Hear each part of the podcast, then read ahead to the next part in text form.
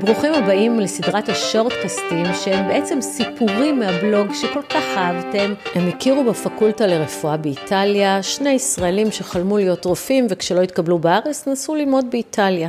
חלפו מאז 24 שנים. היא כבר בדרך לפרופסורה, הוא לא, אבל הם היו ביחד כל השנים, הביאו לעולם ארבעה ילדים, נסעו לחו"ל לתקופות סביב ההתפתחות המקצועית שלה. לא היו פחות שאיפות או פחות יכולות, יכולות, לעולם לא נדע מה קדם למה. דבר אחד היה בטוח, הקריירה שלה התקדמה משמעותית משנה לשנה, שלא פחות. היה לזה מחיר כבד, היא שילמה אותו כל השנים. ראשית, היה ברור שאין לצפות ממנו לתמיכה או לסיוע. הוא דרש ממנה שוויון מלא בכל מה שקשור למטלות הבית ולגידול הילדים. ובכלל לא רלוונטי אם היא בתורנות או עובדת, והוא לא. זה הגיע למצב שהיא נאלצה להיעזר במטפלת בילדים כשהוא בבית, כי הוא כבר טיפל בהם חצי מהזמן השבועי. הכלים המתינו לה בכיור אחרי התורנות, כי הוא כבר עשה כלים אתמול, ובכלל לא רלוונטי שהוא הגיע הביתה בארבע אחר הצהריים. הכל התנהל בטבלאות שנשלחו אליה למייל מדי שבוע, והייתה כל כך עסוקה בקריירה שהעדיפה להשקיט את תחושות חוסר הנוחות שנקרא לה בבטן וצייתה. גם לא היה שוויון בהכנסות ביניהם, אבל הוא טען שהשוויון הוא בזה ששניהם מפקידים הכל לחשבון המשותף וששניהם נותנים כל מה שהם מרוויחים. היא לא התקטננה איתו, למרות שהוא כן התקטנן איתה. נאמן לעקרון השוויון, הוא דרש שוויון בהוצאות. הוא ישב באובססיביות על החשבון ובדק כל הוצאה, ודרש ממנה דין וחשבון על כל קנייה בזרה.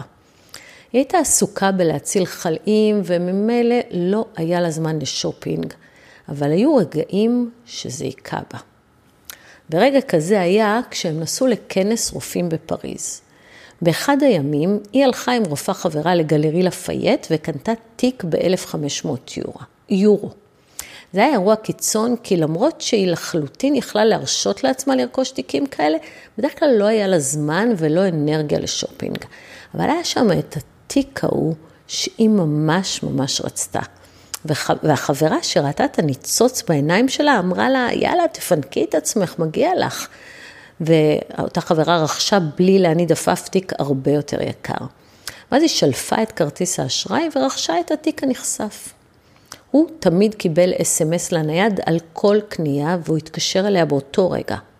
תגידי, את קנית עכשיו משהו ב-1500 יורו או שגנבו לך את האשראי? הוא שאל, והיא אמרה, כן, כן, זה אני, לא, לא גנבו. ואז הוא סימס לה ככה, או שאת מחזירה את זה, או שגם אני הולך ומוציא עכשיו 1,500 יורו. היא הייתה בהלם מההודעה הזאת, והיא כתבה לו, תעשה מה שאתה רוצה.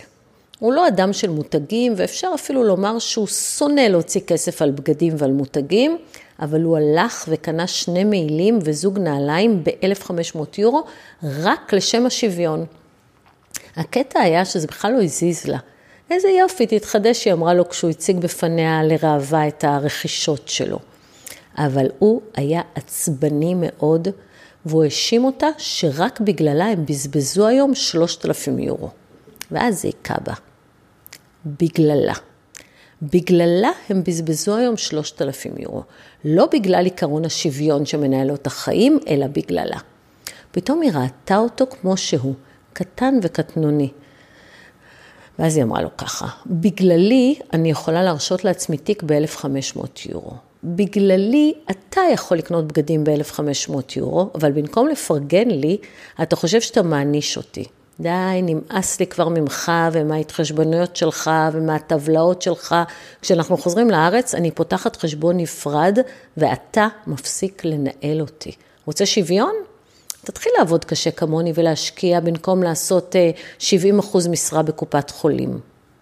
הוא נדהם, גם מתוכן הדברים, וגם מעצם זה שהיא אמרה אותם, מעולם קודם לכם, היא לא רמזה שהפערים ביניהם מפריעים לה, והם באמת לא הפריעו לה, עד שהם התחילו להפריע לה, עד שהיא ראתה אותו כמו שהוא.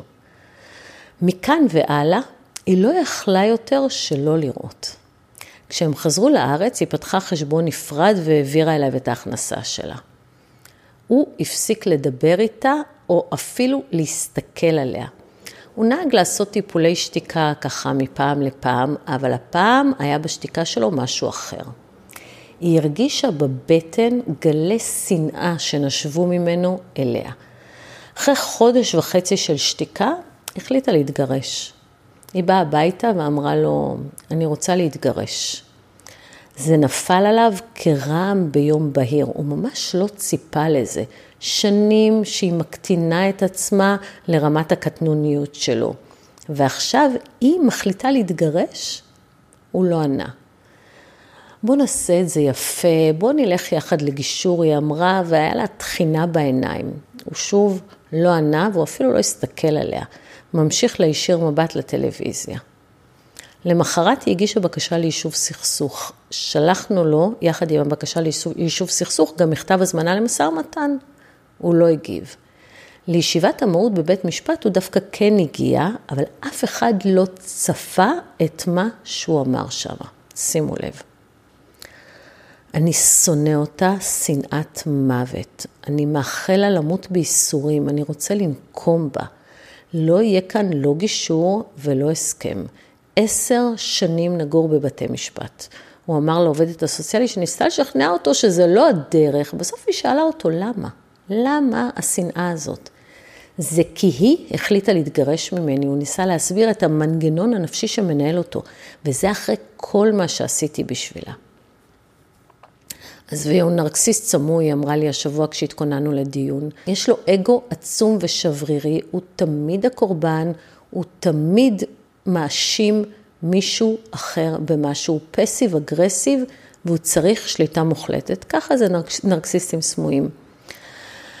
בסוף מה שהיה זה שהוא לקח עורך דין שזרם עם הדרישות שלו ותבע לקבל מחצית מכושר ההשתכרות שלה, אבל לא רק זה, מחצית מההכנסות שלה לכל החיים. מה שעשינו זה שצירפנו לכתב ההגנה את הטבלאות שהוא שלח לה כל שבוע. 250 עמודי נספחים היו רק דוגמה קטנה לעד כמה הוא לא תרם לכושר ההשתכרות שלה, שלא נאמר הפריע.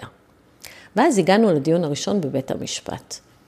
הם עדיין התגוררו יחד, ובמשך חודשים הוא עשה כל מה שהוא יכול כדי לעשות לה את המוות ולגרום לה סבל. ולכן כבר בתחילת הדיון ביקשתי צו לפירוק השיתוף בבית, שזה אומר למכור את הבית ולהתחלק בו.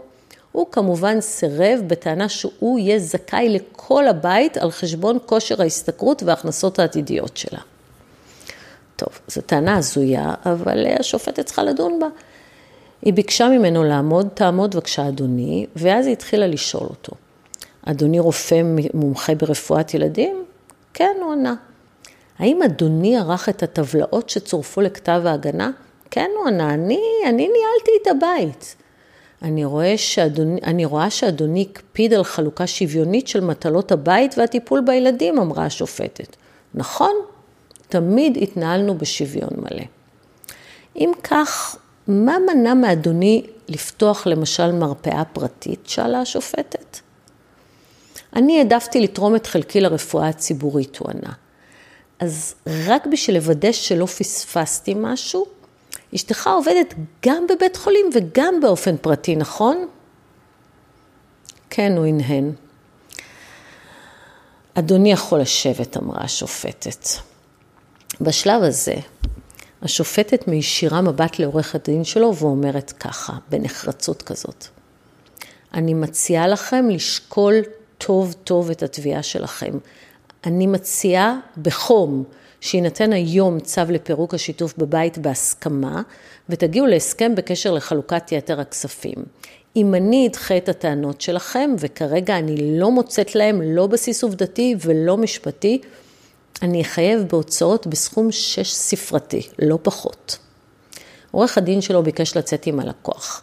היה לי ברור שאם יש משהו שהנרקסיסט לא יהיה מוכן לקבל, זה תשלום הוצאות עתק בתביעה מופרכת.